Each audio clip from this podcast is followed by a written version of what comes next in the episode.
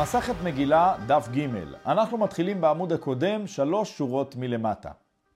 אומרת הגמרא ואמר רבי ירמיה, והייתי מי שאומרים שאמר זאת רב חייא בר אבא, מנצפח צופים אמרום. מנצפח זהו ראשי תיבות של אותיות מם, נון, צדיק, פי וכף, שאותן האותיות באם נכתוב אותן בראש מילה או באמצע מילה תהיה להם צורה אחת, באם נכתוב אותן בסוף המילה תהיה להם צורה אחרת.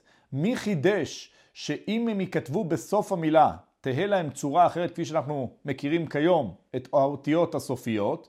הצופים. מי הם הצופים? הנביאים, כפי שתוספות אומר, מלשון כל צופייך. אגב, אם כן, למה נכתבה כף בסוף המילה שתיכתב בהתחלה? למעשה האותיות הללו בכלל לא שנויות על פי סדר האותיות. למה? אז מה שתוספות אומר, שמנצפח הוא מלשון צופייך, דהיינו מין צופייך, ולכן הכף היא בסוף המילה. בכל אופן, כך אומר רבי ירמיה, שאומרים שאמר זאת רב חייא בר אבא, שמי שחידש את האותיות הסופיות, אלו הם הנביאים. באה הגמרא ושואלת שתי שאלות. ותסברה, וכי התחשוב לומר שמלכתחילה בשעת מתן תורה, לא היו האותיות הסופיות והנביאים הם אלו שחידשו? והכתיב נאמר בתורה, אלה המצוות. ומה דרשו חז"ל? שאין נביא רשאי לחדש דבר מעתה. אף נביא לא רשאי לחדש מצווה נוספת על מה שנכתב בתורה. איזו מצווה חידשו בכך שהם הביאו את האותיות הסופיות? לדוגמה, אם נכתוב ספר תורה לפני החידוש של האותיות הסופיות, עם האותיות הסופיות הללו, ספר תורה זה פסול. כך גם תפילין, מזוזות וכן הלאה. מה שאין כן, אחר החידוש שישנם האותיות הסופיות הללו והן נסדרות על סדר האותיות האשוריות, שבהם כותבים את ספרי התורה, תפילין, מזוזות, לאחר מכן באמת שייך לכתוב. זאת אומרת שהם הוסיפו כאן אפשרות נוספת לכתיבת ספר תורה, דבר שלא היה קיים בזמן משה רבנו. איך שייך לומר זאת? ועוד, האמר רב חיסדא, מם וסמך שבלוחות בנס היו עומדים. הרי כידוע, לוחות הברית היו חקוקות משני עבריהם. מה שהיה כתוב מצד זה היה נראה גם כן מהצד האחר. מם, היינו מם סופית, כמו כן סמך, הרי הן מוקפות מכל עבריהם ובאמצע צריך להיות מלא. איך הם היו עומדות? בנס. זאת אומרת, הצד המלא הוא הרי היה אמור לעמוד באוויר, וכך הוא היה עומד באוויר בלוחות. ומה משמע משם? שמם סופית היא הייתה כבר בשעת מתן תורה. אז נכון, במסכת שבת, דף ק"ד, שם באמת מובאת אותה הסוגיה, והגמרא שם בפשטות הבינה שמה שחידשו זה לא את האותיות הסופיות. האותיות הסופיות היו משעת מתן תורה. מה שהם חידשו את האותיות האמצעיות, או ברש מילה, היינו, זהו השוני שהם חידשו. אז אם כן אין קושיה, אבל בכל אופן הגמרא כאן מקשה, דהיינו מבינה בפשטות שהם חידשו את האותיות הסופיות, ולכן היא מקשה כך, שכך הראה במתן תורה, וממילא התירוץ שנביאו יתרץ את הכל. מתרצת הגמרא, אין. באמת, אכן, מהווה הבו. היו אותן האותיות מנצפח, הן הראשיות והן הסופיות. אלא, שלא הבו ידה, ה' באמצע תיבה, וה' בסוף תיבה. לא ידעו היכן יש למקד את האות בצורה זו, והיכן את האות בצורה אחרת. לא ידעו מה האות סופית, ומה האותיות של ראש תיבה או אמצע תיבה. ועתו צופים, ובאו אותם הנביאים, ותקינו פתוחין באמצע תיבה, וסתומין בסוף תיבה. וכך הם תקנו, שאלו הסתומין, אנחנו מתמקדים בסתומין, כי אנחנו הרי רוצים לדעת היכן ממוקדת האות מם סופית. למעשה יש לנו פי סופית שהיא לא סתומה וכן הלאה, אבל בכל אופן אנחנו אומרים סתומין, היינו את האותיות הללו, מה שאנחנו מכירים כיום כאותיות סופיות. אז את זה הם תקנו בסוף תיבה.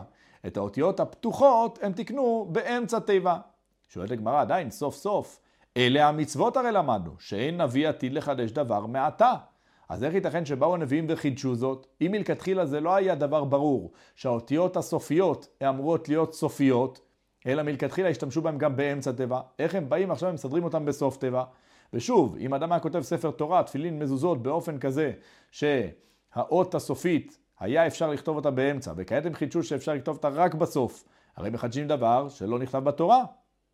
אלא אומרת הגמרא, הם לא חידשו, שכחום וחזרו ויסדום. דהיינו מלכתחילה בשעת מתן תורה זה היה ברור שהאותיות הללו משמשות כאותיות סופיות, אלא אותיות סתומות. והאותיות הפתוחות משמשות בתחילת או אמצע תיבה. שכחו זאת, והם באו, חזרו ויסדום. אז תוספות ליל שואל את השאלה הפשוטה, מה זאת אומרת שכחום? איך שכחום? הלא היו ספרי תורה, תפילין, מזוזות, בכל אותם הזמנים. לכו, תעיינו בספר תורה, בתפילין, במזוזות, תראו איפה זה נכתב. מה, סופרי סתם לא יודעים. היכן ממקדים את האותיות הסופיות אחד את האמצעיות? כמו כן יש לוחות הברית. אלא צריך לבאר כך. הרי כידוע, קודם כל נסביר שהכתב הידוע לנו כיום, כתב הדפוס שידוע לנו, זה נקרא כתב אשורית. מי התקין את הכתב האשורית הזה? האם הוא היה בשעת מתן תורה או שלא? נחלקו על כך מסכת סנהדרין. למעשה, עזרא הסופר הוא זה שהוציא אל הפועל את כתב האשורית. דהיינו, שאין ניתן לכתוב בספר תורה, תפילין, מזוזות, את כל הכתב הזה. מלכתחילה, היו כותבים והיו אה, אה, אה, קוראים גם כן מהתורה בכתב עברי. מה זה כתב עברי? הכתב שהיו משתמשים בו השבטים בעבר הירדן, בארץ כנען. איפה נכתב הכתב האשורית? גם עליבא דכך שעזרא התקין, הוא לא התקין בדיוק את כתב האשורית, דבר שלא היה מלכתחילה, כי שוב, אין נביא רשאי לחדש. אלא כתב האשורי נכתב על לוחות הברית. מאז נאסר לכתוב בו, כי הדורות לא היו קשרים לכך. עזרא הסופר גילה שדורו היה קשר לכך, כבר לקבל את הכתב הזה ולכתוב אותו בספרי תורה, תפילין, מזוזות, ולכן הוא התקין שמאז ואילך משתמשים בכתב האשורי. אבל מלכתחילה היו משתמשים באותיות הללו, האותיות העבריות. ולכן שכחום, הציבור לא ידע בכלל, לא ידע איך כותבים את האותיות האשוריות. בא עזרא הסופר וסידר להם את זה. היי, תשאל אותי שיביטו בלוחות הברית. לוחות הברית היו בארון ברית השם. זה לא היה בתקופתם. הרי בתקופת עזרא הסופר זה כבר היה אחרי שנחרב בית המקדש הראשון. זה כבר היה בתקופת בית שני. בתקופת בית המקדש הראשון, בתקופתו של יאשיהו מלך יהודה, הוא הרי גנז את לוחות הברית, גנז את ארון ברית השם. אז לא היה איפה לבדוק. ולכן הוא זה שחידש שאכן האותיות הסופיות הם אלו מנצפח בתקופתו של עזרא הסופר. אז זה באו הצופים, אז זה שאומרים שזה היה עזרא הסופר, שאומרים שאלו שהיו הנביאים בתקופתו, בכל אופן הם באו והחזירו זאת שאותיות מנצפח הם יהיו בסוף מילה. אומרת הגמרא, ואמר רבי ירמיה, והייתי מי שאומרים שאמר זאת רב חייא בר אבא, תרגום של תורה, אונקלוס הגר אמרו, מפי רבי אליעזר ורבי יהושע. תרגום של תורה היינו התרגום לארמית, שישנם דברים שלא ברורים בכתב הרגיל, והוא בא ומתרגם, ואנחנו מבינים ממנו דברים מסוימים, כמו לדוגמה, כאשר יעקב בירך את בניו, הוא למעשה גילה להם באמת את אחרית הימים. יש שם עניין של נבואה. בא אונקלוס ומבאר איך מוזכרת הנבואה שם. דברים שאנחנו לא קוראים אותם בכתב, ועוד דברים נוספים. אז אונקלוס הגר אמרו, מאיפה הוא למד את כל זה? מפי רבי אליעזר ורבי יהושע. תרגום של נביאים לעומת זאת, יונתן בן עוזיאל, כידוע התלמיד הגדול של הלל הזקן, הוא אמרו. והוא היה בתקופת בית שני. והוא שמע זאת מפי חגי, זכריה ומלאכי. אז כמובן לא מפי חגי, זכריה ומלאכי באופן ישיר, כי הוא היה הרבה דורות אחריהם. הם היו בתחילת תקופת בית שני, הוא היה מאה שנה לפני החורבן בערך. אלא שהוא שמע את זה מפי רבותיו, שמעו את זה מהם. בכל אופן, ונזדעזעה ארץ ישראל ארבע מאות פרסה על ארבע מאות פרסה. דהיינו, עצם זה שהוא בא ותרגם את הנביאים, גילה סתרי תורה. יצתה בת קול ואמרה, מי הוא זה שגילה סתריי לבני אדם? עמד יונתן בן עוזיאל על רגלה ואמר, אני הוא שגיליתי סתרייך לבני אדם. גלוי וידוע לפניך, כך פנה יונתן בן עוזיאל הקדוש ברוך הוא, שלא לכבודי עשיתי, ולא לכבוד בית אבא, אלא לכבודך עשיתי, שלא ירבו מחלוקות, מחלוקות בישראל. דהיינו שלא יבואו ויחלקו איך לפרש את דברי הנביאים, באתי אני ופירשתי את זה. ועוד, ביקש לגלות תרגום של כתובים, בא יונתן בן עוזיאל ורצה גם כן לכתוב את התרגום של הכתובים. מה זה הכתובים? תהילים, משלי, קהלת, שיר השירים, רות, מגילת אסתר, איוב, איכה, דניאל, עזרא, נחמיה, כל אלו כתובים. הוא רצה לבוא ולגלות אותם. יצתה בת קול ואמרה לו, דייך, עד כאן. מה היא טעמה? משום דאית בקץ משיח. בספר דניאל, שהוא מן הכתובים, נאמר בו, על דרך רמז, את קץ המשיח. כבר הראשונים דנים, איפה זה נכתב. הרמב"ן גם כן כותב על זה, יש לו מאמר על הנושא הזה.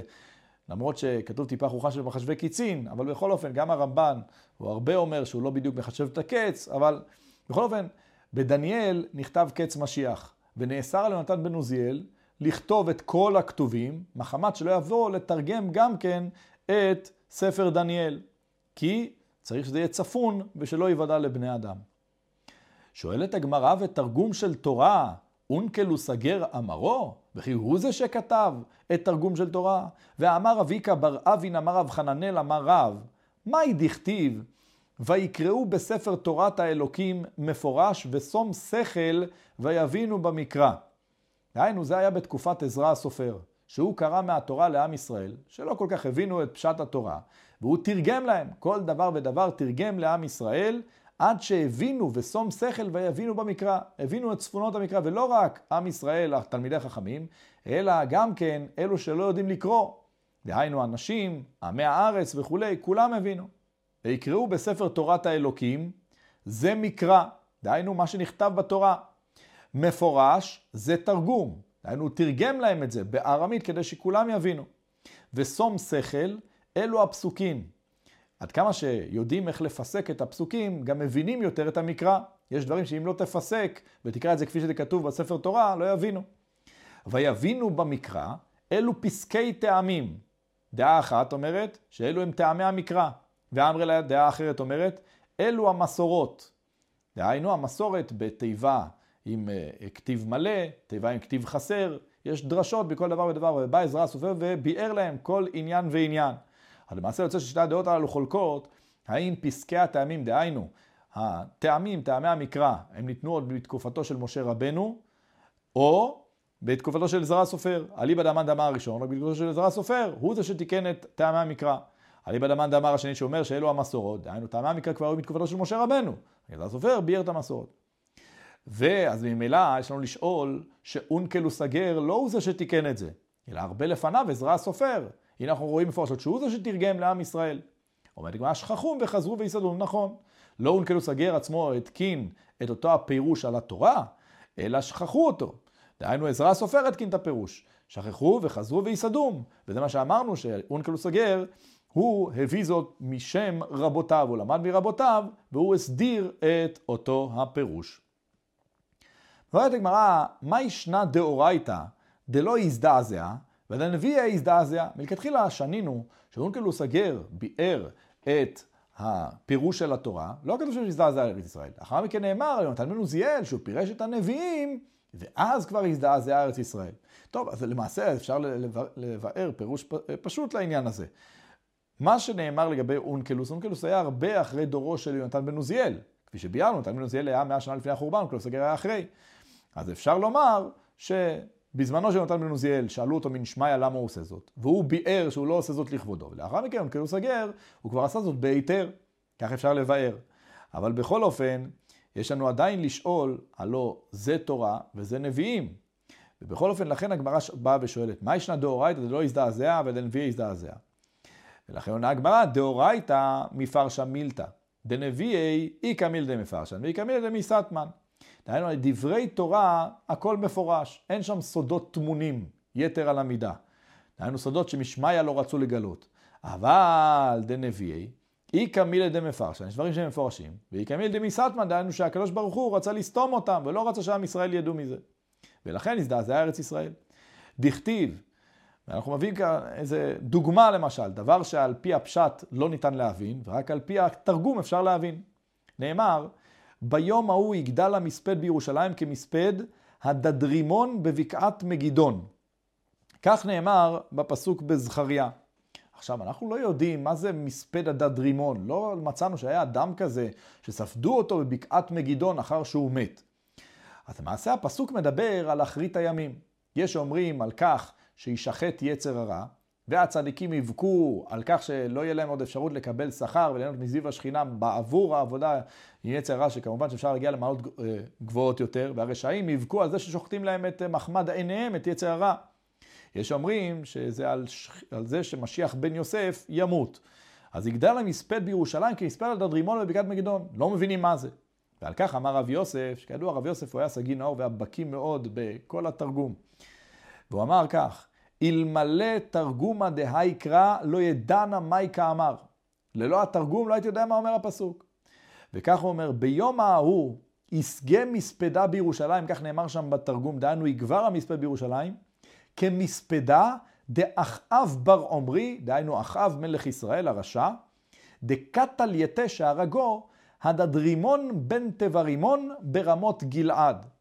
כידוע, אחאב מלך ישראל יצא למלחמה יחד עם יהושפט בן יהוצדק מלך יהודה, למלחמה נגד ארם ברמות גלעד. ושם כבר יחזיהו בן נמלה, הוא כבר אמר לאחאב שהוא לא יחזור מאותו הקרב. דהיינו שהוא ייפגע, הוא לא יחזור בשלום. ובאמת כך קרה. אחאב אמנם התחפש לאחד מהחיילים, ואף אחד לא ידע שהוא המלך, אבל בא חץ טועה. יש אומרים שיראה אותו נעמן, שר צבא ארם, יש אומרים שיראה אותו בן הדד, בן תברימון, מלך ארם. בכל אופן יראה את החץ הזה, החץ טועה הזה נכנס בו, לא ידעו שבאמת הוא היה אחאב. בכל אופן מאותו החץ, אחאב מת בסופו של דבר. אז למעשה המספד שהיה על אחאב, כמובן שהרשעים ספדו את אחאב, הם, הם אהבו אותו, הצדיקים סמכו שאחאב מת, אבל המספד שהיה בידי הרשעים, הוא היה מספד כה גדול, שלמעשה גברו שם כל ה... כתוב שלמעשה בפסוק שהרינה וגברה שם, ואז אומרים בנפול רשעים רינה. בכל אופן, מספד גדל, ומי זה הדדרימון בן תברימון? אומרים שזהו בן הדד, בן תבר רימון. למה הוא נקרא דדרימון? אומר הבן יהוידע משום שהוא עבד לעבודה זרה. נקראת רימון, לכן הוא נקרא דדרימון, על שם העבודה זרה שלו. בכל אופן, אז היה שם מספד גדול, וזה אותו המספד שעליו מדובר הפסוק, וערך המספדה די יושיע בר אמון, דהיינו המלך יאשיהו, שהוא היה בנו של אמון, אמון מלך יהודה ששרף כידוע את ספר התורה, והוא היה רשע מאוד. והבן שלו יאשיהו היה צדיק מאוד, שהוא ביאר את העבודות זרות מארץ ישראל ממלכות יהודה, והוא גם כן החזיר את העם בתשובה וחיזק אותם לעבוד את השם. אז כמו אותו המספד אחר שיאשיהו המלך נפטר, כך גם ירמיהו כונן אותו על מותו. אז כמו אותו המספד הגדול שהיה שם, דקת על יתה פרעו חגירה, בבקעת מגידו, אחר שהוא הרג אותו, אז זה מה שנאמר בפסוק. אז קודם כל יש כמספד הדדרימון, ובבקעת מגידון, שני מספדים. מספד הדדרימון זה המוות של אחאב, ובבקעת מגידון זה המוות של יאשיהו בן אמון מלך יהודה. במספד של אחאב, שלושים ושש אלף איש קראו את בגדיהם, המספד של יאשיהו גם כן, כל העיר יהודה, כל הארץ יהודה, בנימין, כולם יצאו למספד, מספד גדול מאוד. אז כך יהיה אותו המספד לעתיד לבוא. אז הנה אנחנו רואים את הפירוש על פי מה שנאמר בתרגום. עוד עניין מביאה הגמרא מספר דניאל, כתוב, וראיתי אני, דניאל לבדי, את המראה, והאנשים אשר היו עימי לא ראו את המראה, אבל חרדה גדולה נפלה עליהם ויברחו. מה היה שם? דניאל ראה איזשהו איש לבוש בדים וכו', נאמר שם איך הוא לבוש. בכל אופן, ראה אותו, הוא הבין שמדובר במראה אלוקים, אבל האנשים שהיו איתו, מדובר כמובן באנשים גדולים מיד נראה מי, אותם האנשים שהיו איתו לא ראו את המראה. אבל נפלה להם חרד, נפל להם חרדה גדולה והם ברחו. והם ויברחו בהחווה, כך נאמר. וראיתי מה, מה נינו אנשים? אמר רבי ירמיה והייתי מרב חייא בר אבא, זה חגי, זכריה ומלאכי. למרות שהם היו נביאים, אומר דניאל, הם לא ראו את המראה. אומרת הגמרא, אינו עדיף מיני ואיהו עדיף מיניו. הם עדיפים ממנו בעניין מסוים והוא עדיף מהם בעניין אחר. אינו עדיף מיני, דהינו נביאי ויהיו לאו נביא. הם נביאים, ודניאל לעומת זאת הוא לא נביא. אבל אי הוא עדיף מיניו, דאי הוא חזה ואינו לא חזו. הוא ראה את המראה בנבואה, והם לא ראו את המראה בנבואה, למרות שהם היו נביאים. בכל אופן, דניאל כידוע היה לו רוח הקודש. נביא הוא לא היה נקרא נביא. כל מי שכתב בכתובים, למעשה יש בהם רוח הקודש, אבל לא היו בגדר נביאים. בכל אופן הוא ראה מראה שהם לא ראו. כך גם בספר דניאל גם נכתב קץ המשיח, בעוד שבספרים אחרים לא נכתב. היה לו גדולה מיוחדת. וזו הייתה גדולתו. שואלת הגמרא, וכי מאחר דלא חזו, מה איתם מה הבעיתו? אז למה הם פחדו? וברחו בהחווה? הם לא ראו, אז ממה הם פחדו? אומרת הגמרא, אבל גם דאינו לא חזו, מזליו חזו. למרות שהם עצמם לא ראו, אבל בכל אופן המזל שלהם כן רע. מה זה המזל? זה שרו של אדם. לכל אדם יש לו שר, מלאך, שהוא זה שאחראי על גידולו של האדם. אז הוא רואה גם דברים שהאדם עצמו לא רואה. ומה שהוא רואה, ויש בו עניין של פחד, זה נכנס באדם.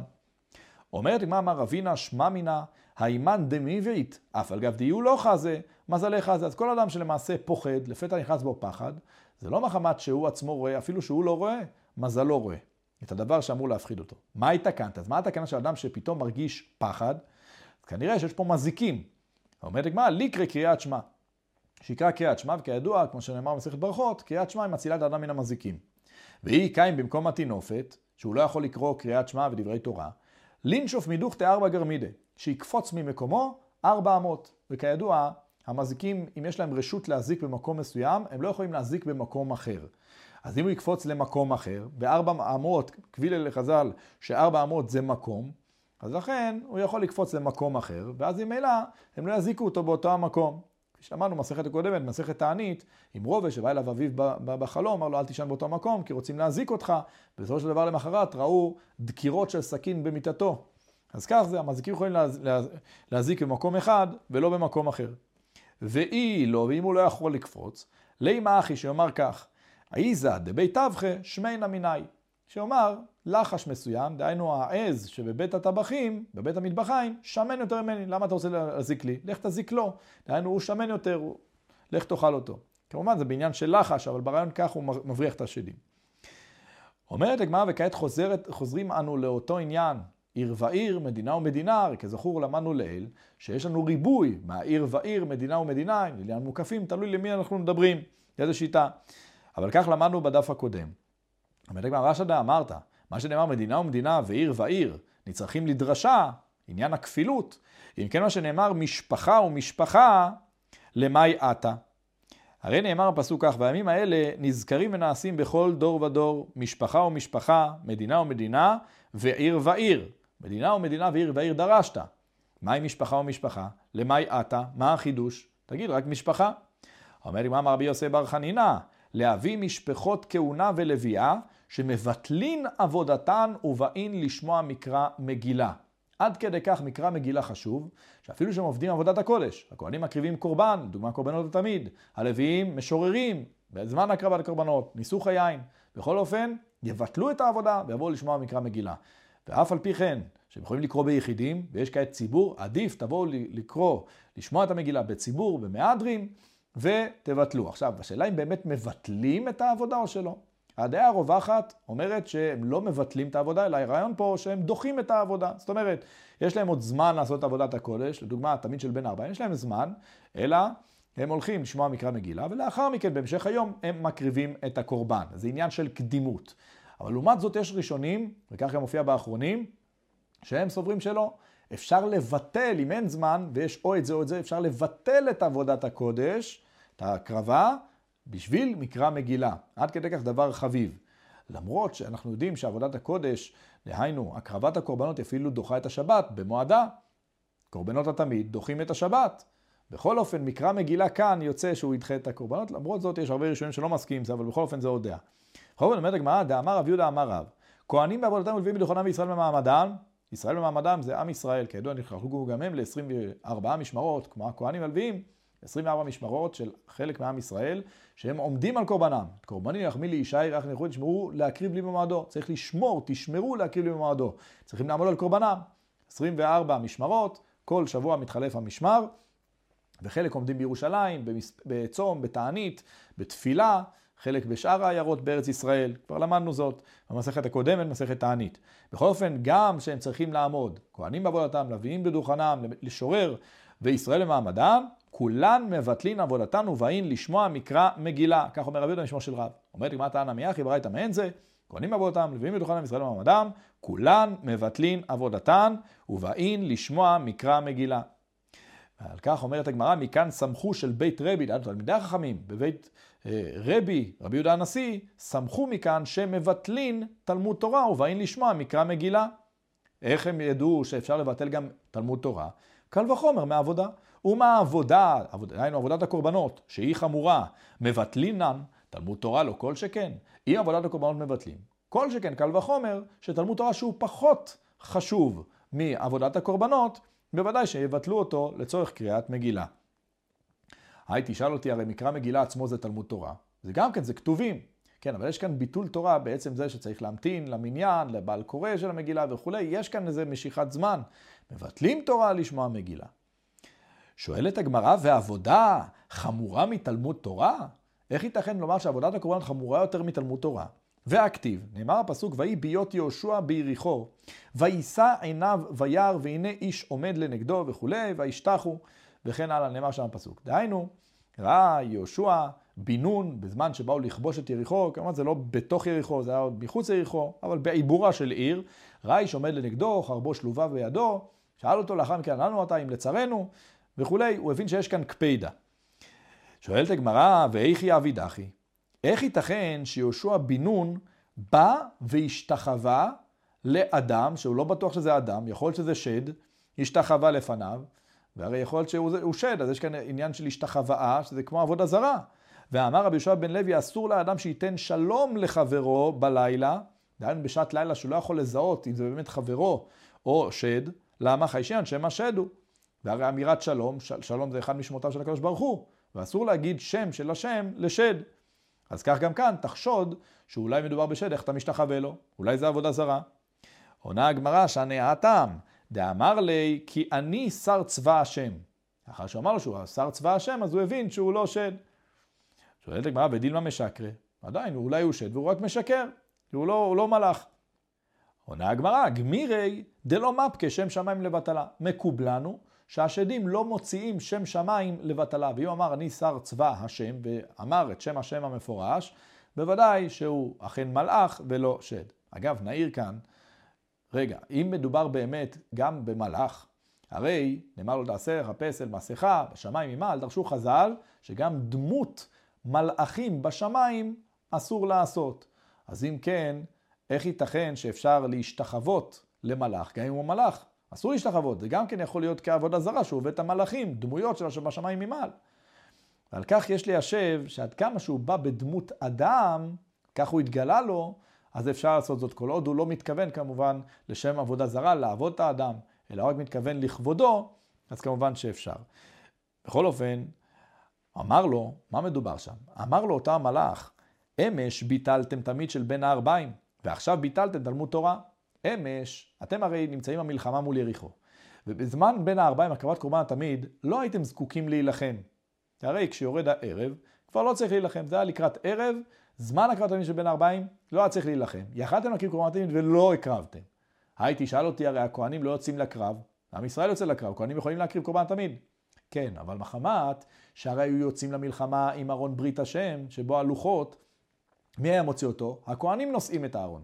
אז הם לא היו פנויים לעבוד את עבודת הקודש, שיצאו עם ארון ברית השם. לא יכולים לעבוד את עבודת הקודש, הקרבת קורבן התמיד. יש אומרים שמשום שישראל לא, לא במעמדם, זה מעכב אה, את הקרבת הקורבן. בכל אופן, אומר לו, אתמול התבטלתם מהקרבת קורבן התמיד.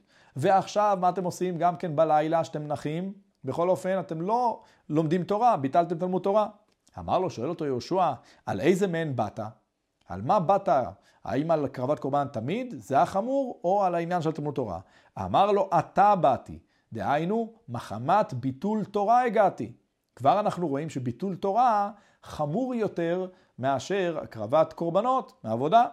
בכל אופן, מה שנאמר שם מיד, וילן יהושע בלילה ההוא בתוך העמק, למרות שהפסוק הזה נאמר לגבי המלחמה לעי, אחר שהם כבר כבשו את יריחו, המשיכו שם להילחם בפנים, אבל בכל אופן, אנחנו דורשים זאת שלאחר מכן, למה הוא, למה הוא עלן בעמק? בכדי לחפר על מה שהיה לפני כן שהם ביטלו תורה.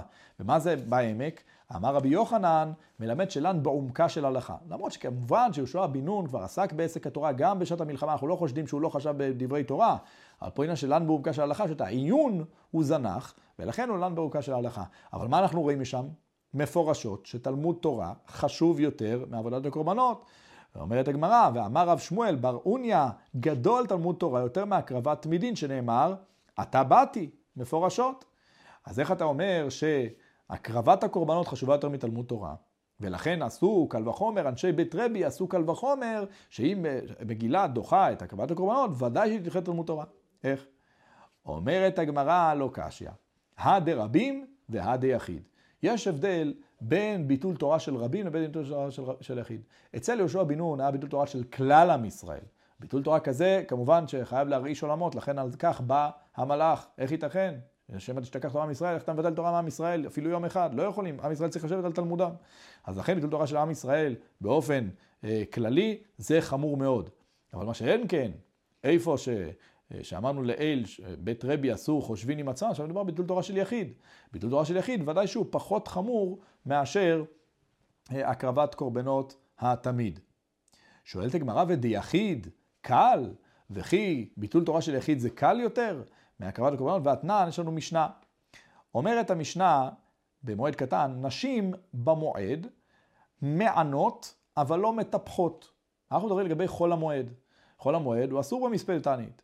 אבל בכל אופן, אנחנו אומרים שנשים במועד, כאשר יש שם איזה, איזה מת מסוים, שהן נמצאות בצער, אזי מענות, אבל לא מטפחות. דהיינו, הן אכן יכולות לומר איזשהו מספד, אבל לטפח, דהיינו כף על ירך, כף על כף, יש אומרים שזה כהנה תחנון, שזה כף על מקום הלב, בצורה של, של צער, דברים כאלו לא עושים. רבי ישמעאל אומר, אם היו סמוכות למיטה, מטפחות. אם סמוכות למיטת המת, אז יש שם יותר צער, ושייך שהם גם כן יטפחו את הכף על כף, כף על ירך וכדומה, ב- לשם צער, גם שזה בכל המועד. ממשיכה שם המשנה ואומרת, בראשי חודשים, בחנוכה ובפורים, שהם יותר קלים מאשר חול המועד, מענות ומטפחות בזה ובזה, אבל לא מקוננות. דהיינו בכל המועדים רשאיות גם לענות, דהיינו לומר מספד, וגם לטפח. אבל לא מקוננות. מה זה מקוננות? שאישה אחת אומרת מספד, ואחריה עונות שאר הנשים בבכי. אז כאן יש כבר יותר אווירה של צער, וזה לא עושים. ואמר רבי בר אבונא, אין מועד בפני תלמיד חכם. דהיינו, תלמיד חכם שנפטר, אין מועד ש... ש... שחוסם את המספד שלו. ושם אפשר לספוד ואפשר הכל. אז מה אנחנו רואים שם? שם קודם כל אנחנו רואים, תלמיד חכם זה עניין של תורה, תלמיד חכם זה תורה של יחיד. ובכל אופן אין מועד בפניו. אם כן, אומרת הגמרא, כל שכן חנוכה ופורים, דהיינו חנוכה ופורים, שהם יותר אה, אה, קלים מאשר מועד, מאשר חול המועד, בוודאי שבהם אפשר להספיד תלמיד חכם ועם כל האקטים של הצער. אנחנו רואים מפורשות ש, אה, שתלמוד תורה של יחיד הוא חשוב. ואם הוא חשוב לעניין זה, שהוא מבטל את העניין של השמחה בחנוכה ופורים, ומבטל את מצוות הפורים בשמחה, אז אם כן, כמובן, אנחנו מבינים שהוא גם כן מבטל, תלמוד תורה, מבטל את עניין המגילה. כך מקישה הגמרא. אז איך אתה אומר, אתם בית רבי, הקשתם שלא, תלמוד תורה די יחיד הוא דבר קל, ואם מגילה מבטלת עבודת הקורבנות, היא מבטלת גם כן תלמוד תורה. הנה אנחנו רואים מפורשות שעניין של תלמיד חכם מבטל את הפורים, את מצוות הפורים. אומרת הגמרא, כבוד תורה כאמרת, אל תקיש כבוד תורה לתלמוד תורה. כבוד תורה די יחיד חמור, תלמוד תורה די יחיד קל. כבוד תורה לכבד, תלמיד חכם במיטתו בדרכו האחרונה, זה ודאי שהוא עדיף יותר. כמובן שגם כן יש לנו לקמת פה ולקפל בתוך ההלוויה שלו, את כל תלמוד תורה של כל חייו, זה לא תלמוד תורה של רגע אחד. לעומת זאת, מה שאין כן, תלמוד תורה די יחיד, שזה עכשיו תלמוד תורה ספציפי, רגעי, לעניין הזה, וכמו כן, כמובן, שאפשר גם כן לאחר מכן ללמוד, ושאומרים תלמיד חכם שאי אפשר לאחר מכן להספיד, הרי עכשיו זה הזמן של הקבורה שלו, אז לכן, תלמוד תורה די יחיד, קל יותר. אומרת הגמרא, אמר רובה, וכעת הוא בא רובה ורוצה לאמת את עניין מת מצווה עם מקרא מגילה. אבל מלכתחילה ברוב ואומר את הדברים הפשוטים לנו, ולאחר מכן הוא מביא את מת מצווה מול מקרא מגילה. אומר רוב, פשיטה לי, עבודה ומקרא מגילה, מקרא מגילה עדיף. כשאתה רוצה אה, לאמת את העבודה, עבודת הקורבנות מול מקרא מגילה, כמובן שמקרא מגילה עדיף, דהיינו שהתבטלו מהעבודה וילכו לקרוא מגילה, כפי שלמדנו לאל מדי רבי יוסי בר חנינא. יפה. תלמוד תורה ומקרא מגילה, המקרא מגילה עדיף. ומאיפה אנחנו ראינו את זה? מדי סמכו של בית רבי, ממה שהם למדו קל וחומר. תלמוד תורה ומת מצווה, מת מצווה עדיף. מאיפה אנחנו למדים זאת? מדי תניא, ברייתא. מבטלין תלמוד תורה להוצאת המת. הגם שאתה עוסק בתורה, יש לך כאן הוצאת המת, ואין הפשט הוא מת מצווה בדווקא, אלא כל מת למעשה. מבטלין תורה להוצאת המת, וכמו כן הוא להכנסת כלה, ללוות כלה לחופתה. אז פה אנחנו מבינים שהמת מצווה הוא עדיף מתלמוד תורה. ושוב אנחנו נחזור רגע אחורה, ראינו שמקרא מגילה עדיף מתלמוד תורה ומעבודת קורבנות. עכשיו נתקדם. עבודה ומת מצווה, עבודת הקורבנות מול מת מצווה, מת מצווה עדיף. מת מצווה למעשה הוא עולה גם על עבודה וגם על תלמוד תורה. כמו שמקרא מגילה עולה גם על עבודה וגם על תלמוד תורה. מאיפה אנחנו למדים זאת? מאולאחותו. ולאחותו נאמר בעניינו של הנזיר, שאסור להיטמע לקרוביו, אבל באה התורה ופירטה לכאורה ביתר פירוט, במקום לומר שאסור להיטמע לקרוביו. אומרת התורה, לאביו ולאמו, לאחיו ולאחותו, לא ייטמע להם במותם, כי נזר אלוקיו על ראשו. דרשו חז"ל בספרי, שכל אחד ואחד מהריבועים בא לרבות עניין מסוים לחומרתו של מת מצווה. אז נאמר שם לאביו, אז אני מבין שנזיר אסור להיטמות לאביו, אבל למת מצווה מותר לו להיטמות. מה שנאמר הוא לאמו, אפילו אם הוא כהן, ויש כאן שתי סיבות לא להיטמות, שכהן אסור להיטמות לכל מיני זרים, חוץ מקרוביו. בכל אופן, למת מצווה, על אף שהוא זר, מותר להיטמות. לאחיו, בא לומר, שאפילו אם הוא כהן גדול, שכהן גדול אסור גם לא לקרוביו להיטמות, בכל אופן למת מצווה מותר. אז מה באו לאחותו? זה מה שבא הברייתא לומר. דתניא, מה הברייתא הוא לאחותו, מה תלמוד לומר? הרי שהיה הולך לשחוט את פסחו, ולמול את בנו, דהיינו או למול את בנו. יש אומרים שזה גם כן לשחוט את פסחו ולמול את בנו ממש, שהרי הוא לא יכול לשחוט קורבן הפסח, שלמדנו מסכת פסחים, אלא אם כן יש לו בנים, אם יש לו באמת בנים זכרים שטעונים מילה, הוא צריך למול אותם, ולאחר מכן לשחוט את הפסח. אז הוא הולך לשחוט את פסחו ולמול את בנו, דהיינו לעשות ברית מילה, בכדי להתיר לעצמו לשחוט את הפסח. אז יש כאן איסור כרת, והעניין של החומרה של הפסח, שעד כמה שאדם לא מקריב קורבן פסח, אדם שלא מקריב את זה, הוא עובר על כרת. גם אם אדם לא מל את בנו, אז הבן שלו, אם הוא שער ערל, הוא יעבור על כרת, אבל זה לא עניין שהוא עצמו עובר. למרות זאת, אלו שאומרים לשחוט פסחו או למול את בנו, הם סוברים שאכן אנחנו מתייחסים כאן לחומרה של בנו, מעניין הכרת שעלול לבוא לבנו אם הוא לא יעמול אותו. בכל אופן, אדם שהולך בי"ד בניסן, לשחוט פסחו או למול את בנו, ושמע שמת לא מת, אחד מקרוביו שהוא מצווה לקבור אותו, אחיו, אחותו לדוגמה. יכול, יטמע, אולי באמת הוא ילך ויטמע ויתעסק בקבורתם. אמרת, לא יטמע. למה? מחמת שבאמת יש לו כאן את החיוב, שיש בו עניין חומרה של כרת, פסח, למול לבנו, אז הוא לא יטמע להם. אולי, אולי, זה מדובר באופן כזה שהוא לא יכול להספיק את שניהם. הרי פסח כמובן שיש פה עניין של טהרה, אז ודאי שהוא לא יוכל, אבל למול לבנו מדובר לדוגמה בסוף היום, שהוא חייב או למול או... יכול, כשם שאינו מתאמה לאחותו, כך אינו מתאמה למת מצווה. אולי נאמר, כשם שלאחותו אנחנו אומרים לו, אל תתאמה למרות שאתה מצווה לקבור את אחותך. בכל אופן, אל תתאמה לה, משום שיש לך כאן מצוות חשובות שעומדות על הפרק, קורבן פסח, מילת הבן. אז אולי, כך נאמר שכשיש מת מצווה שאין לו קוברים, גם אז אל תתבטל מהמצווה בכדי לקבור את המת מצווה. תלמוד לומר, ולאחותו, כך נאמר בנזיר, שללמוד, לאחותו הוא דאינו מתאמה, אבל מתאמה למת מצווה. יש לנו כאן עוד מעליות על למת מצווה, גם כשהוא עוסק במצוות החמורות והחשובות, קורבן פסח, מילת הבן. מה אנחנו רואים שם? שעבודת הקורבנות ומת מצווה מי עדיף?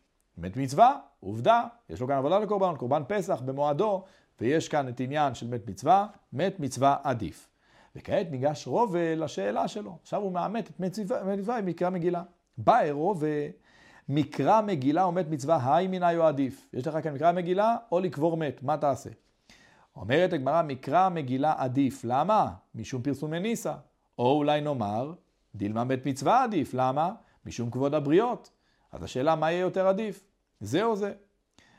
איך אנחנו יודעים שכבוד הבריות עדיף? הרי כידוע, כפי שהגמרא בו המציאה למדע, נאמר לעניין שבת אבדה, לא תוכל להתעלם. נאמר גם מאידך גיסא בתורה, והתעלמת מהם. איך ייתכן? ישנו מצב שהאדם מצווה כן להתעלם. איך? תלמיד חכם, זקן, ונע לפי כבודו, לא, לא לפי כבודו, להשתתח עכשיו על הרצפה, להרים את המציאה וכדומה, שלא ירים את המציאה, למרות שיש כאן מצווה חשובה של השבת אבדה. לנו התורה חסה על כבודם של בני אדם, גם כשיש כאן מצוות עשה כנגד.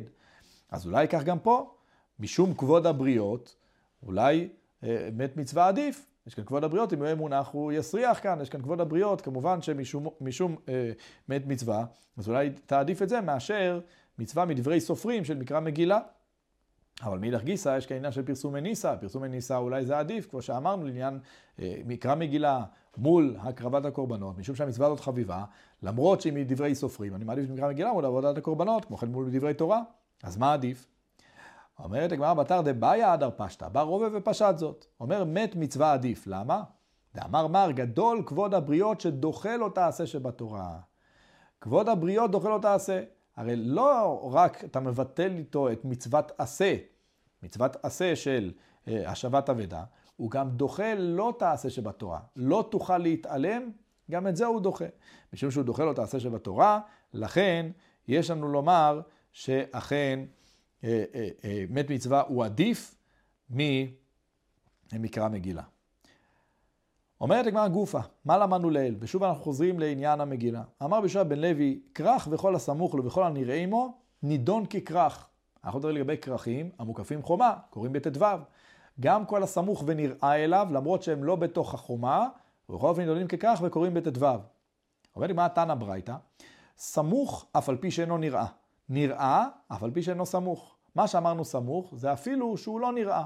אבל מספיק שהוא בסמיכות, כפי שאמרנו, של בתוך מיל, אפילו שהוא לא נראה, קוראים. מה זה נראה? שלא נראה מהכרך. אז הם קוראים גם כן בט"ו. וגם כן נראה, אף על פי שאינו סמוך, דהיינו אפילו שהוא לא בתוך מרחק מיל, אבל הוא נראה בכל אופן, מרחוק נראה אותו העיר, אותו הכפר, הוא נידון כ... כאותו הכרך. אומרת הגמרא, בישלמה אני מבין נראה, אף על פי שאינו סמוך, מה שככה, כגון דייתווה בראש ההר. אני מבין שהכרך נמצא בראש ההר, אז הוא רואה מקומות, גם כשהם רחוקים, הוא רואה, אפשר להשקיף משם ולראות את כל העיר. אפילו שהיא לא סמוכה, היא לא בתוך מיל. אלא סמוך, אף על פי שאינו נראה, איך היא משכחת לה? איך ייתכן שהוא סמוך ולא נראה? אומרת הגמרא, אמר רבי ירמיה שיושבת בנחל. בנחל, מקום עמוק, בעמק, לא ניתן לראות. העיר נמצאת גבוהה, והוא נמצא בעמק, מקום מוסווה, הגם שזה בתוך מיל, לא יכול לראות. בכל אופן קוראים בט"ו. אומרת הגמרא ואמר רבי יהושע בן לוי, כרך שישב ולבסוף הוקף, נידון ככפר. פעם אנחנו אומרים לגבי בתי הרחומה. כידוע יש בתי חצרים ובתי הרחומה. בתי חצרים זה בתים בכל מיני ערים, פרזות, כפרים וכדומה, שאדם מכר אותם, בחלק מנחלתו מכר אותם.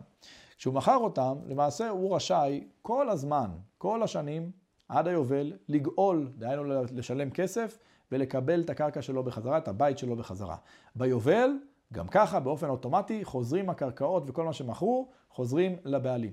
בשונה מבתי הרחומה, הבתים שנמצאים בערים המוקפות חומה ממות יהושע בן נון, שאת זה התורה ציוותה, שאחר שיעבור שנה, אם הוא לא גאל בתוך השנה הראשונה למחר, הוא לא פדע את זה בכסף, אזי לא חוזר אליו גם לא ביובל, נחלט לצמיתות לקונה. ופה אומר רבי יהושע שעניין הכרך, אותו הבית שאמור להיות בתוך עיר חומה, אומר כרך שישב, דהיינו שמלכתחילה נושב בבתים, יבנו הבתים, ולאחר מכן הוא כף חומה, נידון ככפר, הוא לא נידון ככרך אלא ככפר. מה היא טעמה? דכתיב, ואיש כי ימכור בית מושב עיר חומה. שנאמר, בית מושב בפתח, עיר חומה, דהיינו המושב הוא נסמך לעיר חומה, מושב בתוך העיר חומה. אז אם נסמך לעיר חומה, דהיינו שהייתה קודם כל עיר חומה, בנו את החומה ולאחר מכן את הבית מושב. אבל אם בנו את הבית מושב ולאחר מכן עיר חומה, אזי הוא לא נחשב כמקום מוקף חומה.